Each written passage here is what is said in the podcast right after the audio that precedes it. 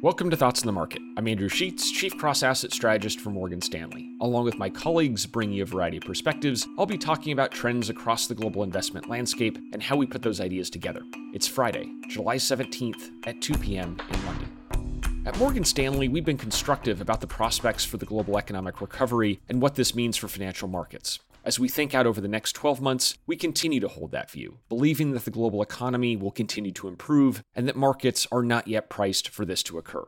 But with that in mind, I wanted to focus on a specific caveat to this story. While myself and my colleagues continue to believe strongly in this 12 month recovery, and while July contains several potentially positive market events, I'm really struggling to see any good news over the months of August and September. In the short term, we need to brace ourselves for a more challenging investment environment.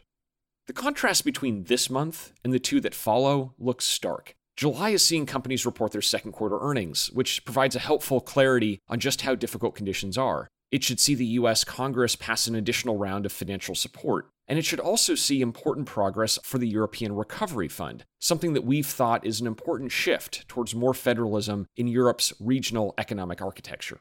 But August and September are different. They lack, at least by our measure, any of the potentially helpful events, and in their place contain a number of potentially problematic ones.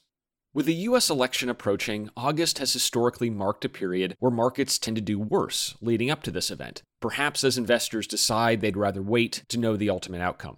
This two month window could also see important updates on whether schools and universities open, which could have a significant impact on the economy and overall sentiment. And these two months also bring us closer to the so called second wave of the virus, which our biotechnology team at Morgan Stanley has long assumed will occur sometime in the late autumn.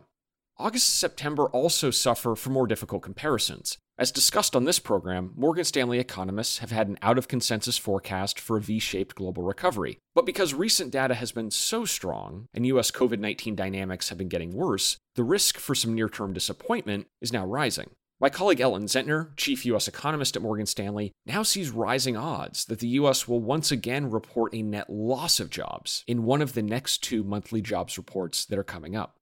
Over the last several months, we've tried our best to be optimistic in the face of what seemed like a continuous wave of bad news. We still think that investors are too pessimistic about the long run economic outlook, and we still believe that the US and global economy are now in the early stages of a new economic cycle but in the near term, investors should brace for more challenging market conditions.